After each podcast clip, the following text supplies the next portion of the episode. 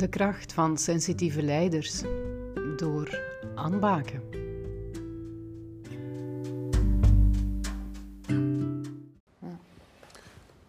Wanneer kom je tot beseffen, zoals in, in jouw geval, wanneer heb jij echt besef van kijk, ik, ik ben sensitiever, ik ben uh, uh, daarop anders.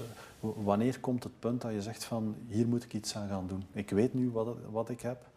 En ik denk dat dat voor veel mensen een moeilijke is, hè? Die misschien wel al voelen van ik ben misschien een beetje anders in mijn leiderschap, maar ja, wanneer besef je dat, hè? Zoiets? Ja, dat is natuurlijk voor iedereen anders. Heel vaak besef je dat als je een paar keer tegen de lamp loopt of, of als je een paar keer ja, tegen de muur loopt, zoals dat ze het zeggen, dat je uh, misschien vroeger al wel aanvoelde van ja, ik ben anders of ik reageer anders of als ik dingen zeg, kijken mensen raar, dan zijn ze niet helemaal mee met wat ik vertel. Um, En als je daar zelf last van begint te krijgen, dat is eigenlijk meestal het moment waarop mensen dan bijvoorbeeld naar mij of, of naar iemand anders komen om zich daarin te laten begeleiden. Ja. Hoe dat, dat bij mij gebeurd is, um, ja, ik heb zelf, ik ben marketingmanager geweest. Ik werkte toen voor een hele directieve, oldschool baas, C E O. Um, en als je jong bent, en dat doen mensen nu nog altijd, dan gaat u proberen aanpassen aan de leiderschapsstijl van, van uw baas. Hè? Want dat is dan uw rolmodel. En dat heb ik toen ook geprobeerd, maar dat was helemaal niet mijn stijl. Dus je krijgt dan enorm veel interne conflicten. Hij had een heel directieve stijl, waar dat ik veel meer een coachende stijl had als leidinggevende. En als je dan vanuit een coachende stijl directief wilt gaan zijn, ja, dat clasht, dat lukt niet zo goed. En dan heb ik zelf, uh, ben dan een M B A gaan doen, omdat ik dacht, als ik dat dan doe, dan zal ik wel mee kunnen met zijn stijl, want dat is toch het summum van een leiderschapsprogramma dat je kunt volgen. Maar dat hielp eigenlijk niet echt. Allee, het heeft mij wel geholpen in de zin dat ik veel bewuster werd en nog beter door had van ja, wie ben ik eigenlijk als leidinggevende, waardoor dat er nog meer clash kwam met de C E O toen. En dan uh, heb ik mezelf ook laten coachen, omdat je wel voelt van hier klopt iets niet. Ik heb daar energieverlies door, ik lig daar 's nachts van wakker. Dus je wilt dat er verandering komt, je wilt daarin in verder groeien. En die coaching heeft dan geholpen. En dan ben ik tot het besef gekomen van, ja, ik heb hier nu tien jaar in die positie gezeten als marketingmanager, daarmee geworsteld, mij proberen aanpassen en proberen mij ook in een kadertje te steken waar dat ik eigenlijk niet in pas. Ik wil vermijden dat andere mensen daar ook zo lang in zitten. En ik wil hen eigenlijk sneller laten inzien dat ze zichzelf mogen zijn en ook hun leiderschapsstijl op een natuurlijke manier mogen gaan uitoefenen. En vandaar dat ik dus als coach ben begonnen. Ja, okay. Dat is eigenlijk het, het, het pad dat ik zelf heb afgelegd. Ja. Door zelf tegen de muur te lopen, met mijn eigen worsteling, gezien wat dat mij geholpen heeft en dan. Ja. Werkt soms best. Hoe lang doe je dit nu al? Van tweeduizend tien. Oké, okay. Ja. Dat is wel een, een aardig eind. Ja. De, terug even naar de COVID-periode. Uh, vorig jaar in maart, we zijn nu bijna een jaar rond datum. Um, hoe heb jij dat ervaren? Ja, waar dat je nu vooral in de media hoort van uh, we zijn het beu en het, het is genoeg geweest, uh, was het voor mij eigenlijk een zegen. Ik vond het niet zo... Allee, voor mij was het fijn dat alles rustiger werd, dat, er, dat ik ja, tijd kreeg voor mijzelf meer. Ik had daarvoor een, een heel uh, drukke periode gehad, um, een leiderschapstraject, dat samen met anderen dat ik begeleid had in een, in een uh, heel grote organisatie, um, waar dat echt veel bij kwam kijken en dat veel van mij gevraagd heeft. Dus ik was eigenlijk blij dat ik even terug op mezelf kon plooien en de zaken wat kon laten bezinken. En daar is dan ook het e-book uit kunnen ontstaan. Ja. Omdat ik terug ruimte kreeg in mijn hoofd om uh, ja, ideeën te laten opkomen. En dat vind ik eigenlijk wel fijn, dat er, dat er meer ruimte is om te kunnen nadenken, om uh, overpeinzingen te kunnen hebben, die dat uiteraard ook voortkomen uit hetgeen dat je dan net als werk gedaan hebt, of die drukke periode, en dat je daar dingen over kunt gaan neerschrijven. Ja. Ja. Jouw e-book, hè? Um, De kracht van sensitieve leiders. Hoe ben je erbij gekomen? Want ik ga, er, ik ga een korte bocht maken. Ja. Jouw eerste boek, uh, Leider zonder masker, uitgegeven bij Lannoo Campus, mm. um, is er echt een fysiek boek. Jouw tweede boek, want dit is al een tijdje uit, jouw tweede boek is een digitale versie geworden. Mm. Hoe ben je daarbij terechtgekomen? Het eerste boek is vooral geschreven voor leiders die op zoek zijn naar hoe kan ik ervoor zorgen dat mijn team geëngageerder wordt. Mm.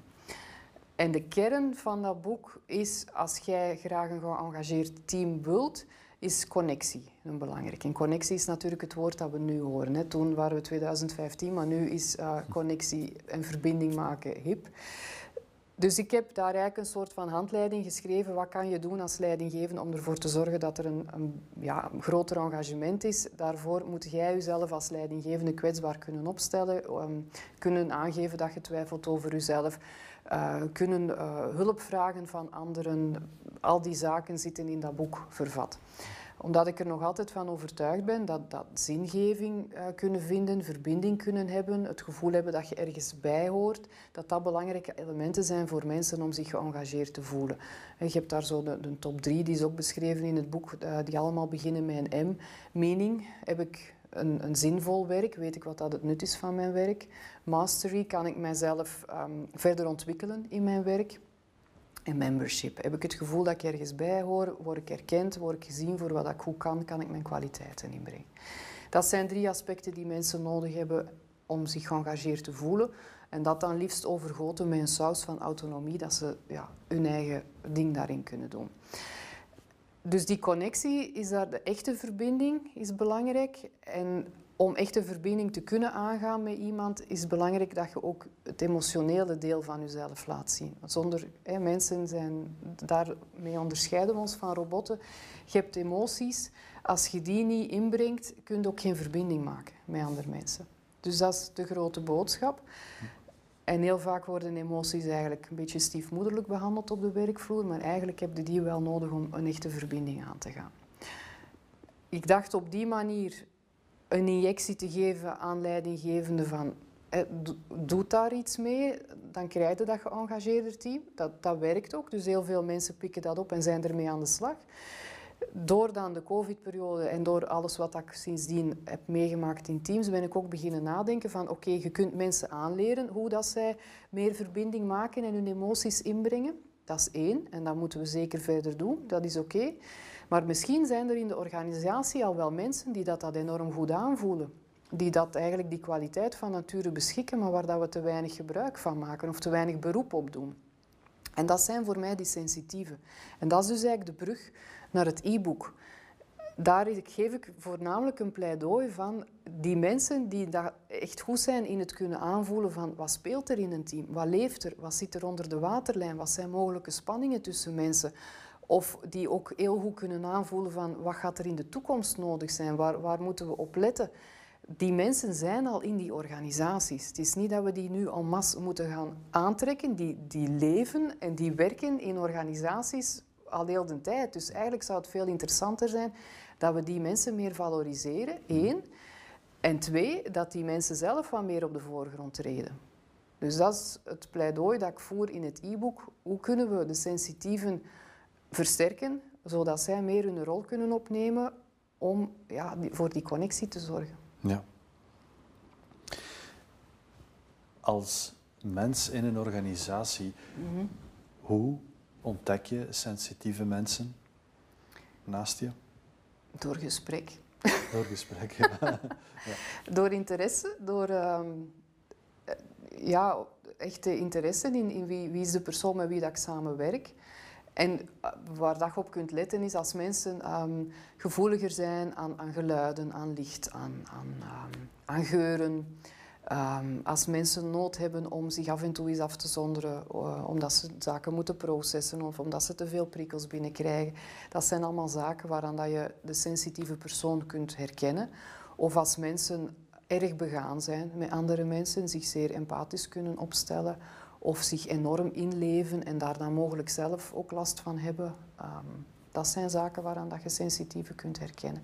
De sensitieve persoon is ook iemand die gaat voor um, het grotere goed, het grotere geheel. Dus die is, zit minder individualistisch in elkaar. Die um, gaat meer kijken naar wat is er hier nodig in het team. Hoe kunnen we tegemoetkomen aan wat dat er nodig is. Ja. Ja. Je hoort het uh, vaker en vaker, hè? Dat, dat mensen echt uh, hey, sensitief of, of uh, bestempeld worden. En toch merken we in de omgeving dat dat, dat, dat altijd nog altijd een beetje taboe is. Hè? In bedrijven ook. Hè? Wordt niet, is dat typisch Vlaams? Ik denk niet dat het dat typisch Vlaams is. Ik denk dat dat misschien eerder typisch Westers is. Dat we het zelfs zo breed kunnen trekken. Um, en daar zit een hele geschiedenis achter. Dat heeft ook te maken weer met dat stereotype beeld van een leidinggevende. Heeft ook te maken met... Um, als je teruggaat in de geschiedenis, he, al de mensen die daar bijvoorbeeld naar Amerika geëmigreerd zijn... Wat was daar nodig? Dat was een self-made man, iemand uh, die outgoing was, die um, het, het gaat maken in de wereld, die, die weet hoe dat hij zichzelf moet promoten, um, die, die zichzelf kan verkopen. En dat is nog altijd het, het beeld dat wij hebben van een succesvolle persoon. Dat sensitieve zit er bij ons, wordt veel minder gevaloriseerd. In Oosterse culturen is dat iets anders. Ja. Dus ik, ja, in Vlaanderen is dat ook, maar het is niet enkel iets typisch Vlaams. Ja. Ja. Het positieve eraan is dat je wel meer en meer hele grote organisaties zoals Google, Apple krijgt, waar ze daar toch wel meer de nadruk op leggen, hè? Op, ja. op die bewustwording. Ja. Is dat belangrijk dat zo'n grote bedrijven dat blijven doen om, om dat toch wel door te zetten, zeker nu? Ja, een voorbeeldrol is altijd heel belangrijk, hè? Als mensen zien dat zoiets kan, dat zoiets succesvol is, dat zoiets zijn vruchten afwerpt, dan gaan ze op. dat als normaler beginnen ervaren en gaan ze daar mogelijk ook zelf naartoe trachten te geraken. Ja. Um, dat, dat is ook een van de zaken waarom dat moeilijk is voor sensitieven om op de voorgrond te geraken. Enerzijds he, door waar dat ze zelf mogelijk nog mee worstelen, maar anderzijds ook door het, het feit dat er geen rolmodellen zijn. Er zijn niet zo heel veel sensitieve leidinggevenden of mensen die zich op die manier naar buiten brengen. Dus hoe meer rolmodellen dat we hebben, hoe beter. En daarvoor is, is het wel fijn dat er, zoals je daarnet zegt, een aantal vrouwelijke leiders zijn, een aantal vrouwelijke C E O's die dat daar meer op durven gaan inzetten. Ja. Want ja, dat is ook een van mijn standpunten.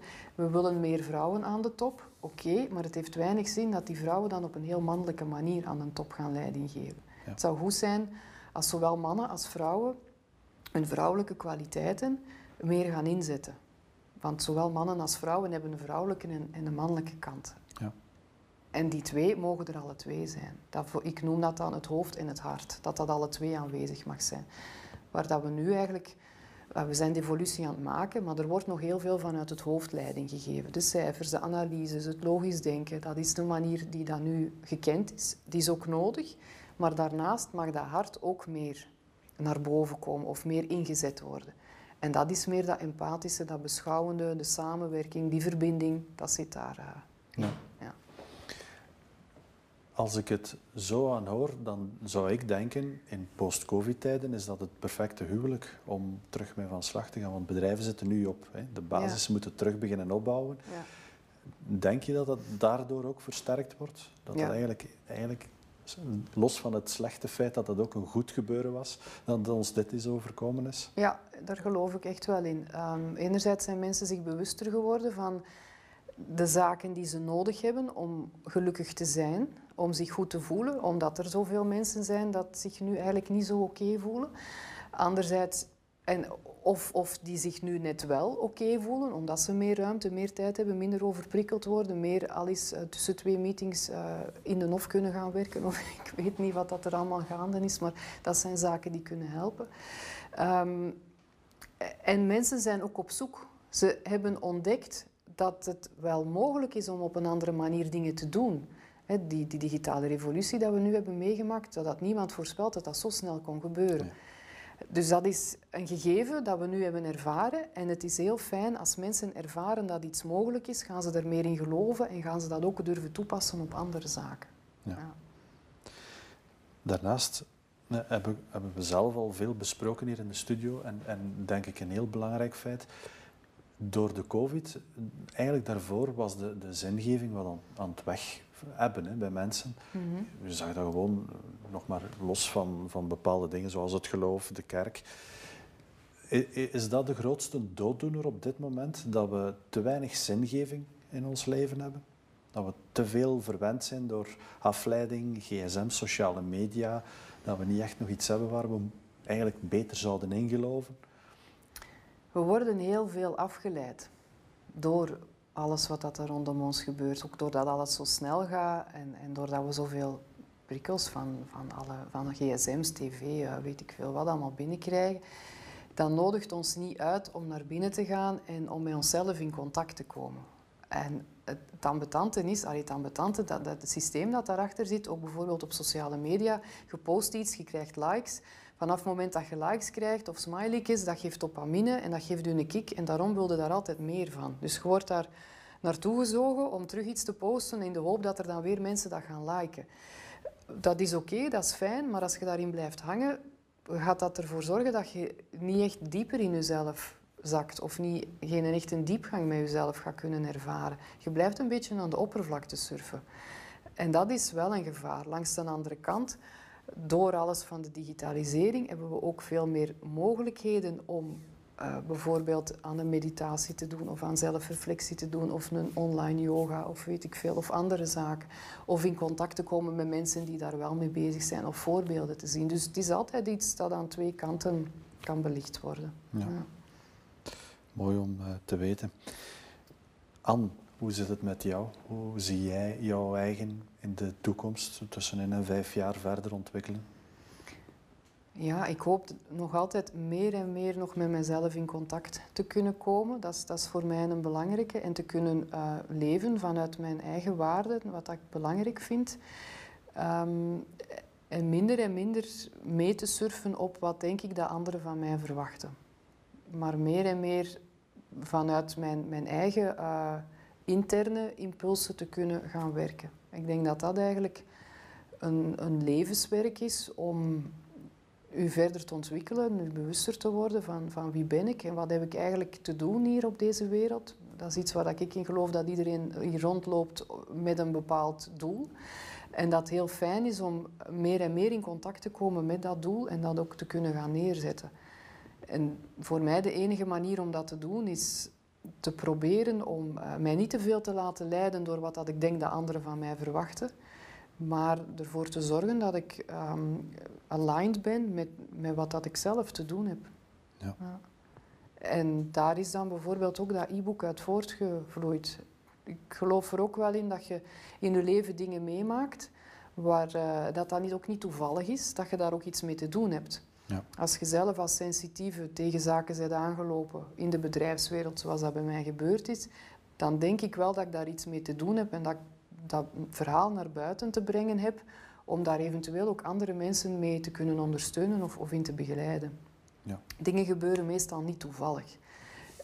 Ah, dit is mijn overtuiging. En als je dat dan kunt opschrijven en daar andere mensen van bewust kunt maken, want dat is nu wel het fijne. Dat is dan ook natuurlijk weer een dopamine-kick. Er komt heel veel reactie op het e-book. Veel mensen herkennen zich daarin. En dan denk je van, ah ja, kijk, eigenlijk is dat toch wel nuttig dat ik dat doe. Uh, waar dat er eigenlijk eerst een zekere schroom op zat van, ja, je stelt je eigen natuurlijk heel kwetsbaar op, je komt naar buiten met die zaken. Maar als je dan voelt van, het heeft zijn nut, dat, dat geeft wel heel veel voldoening. Dus dat is eigenlijk wat dat, waarin dat ik verder wil gaan, ja. Het is een stukje herkenning ook. Dat is mooi, hè, in zo'n verhaal.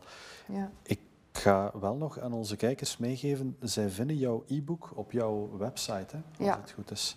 Dat is dan op natural leadership punt b e, dacht ik. Ja. Dan kan je daar het uh, gratis downloaden zelfs. Hè. Ja.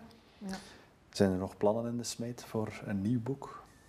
Ik denk dat er van het e-book wel een echt boek gaat komen. Ah, okay. Ja, dus het, het kader ligt daar nu. Ik wil ja. het verder gaan voeden door onder andere interviews te doen met sensitieve leiders, want die zijn er echt. Uh, door hun kijk daarop ook in te verwerken.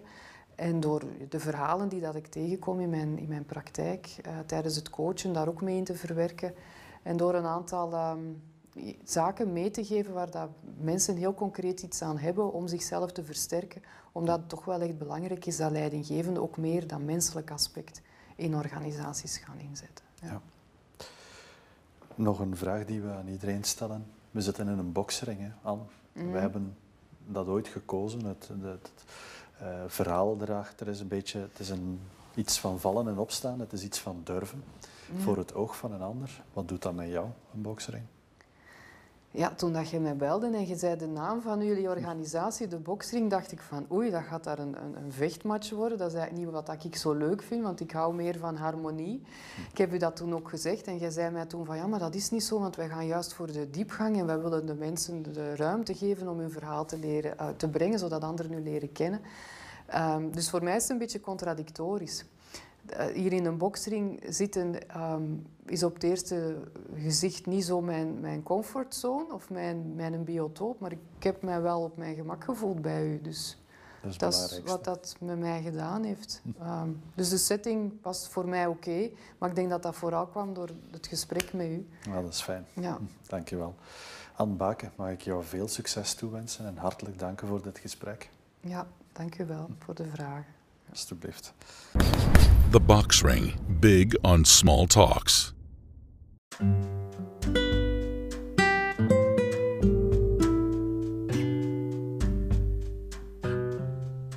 De kracht van sensitieve leiders door Anne Baeken.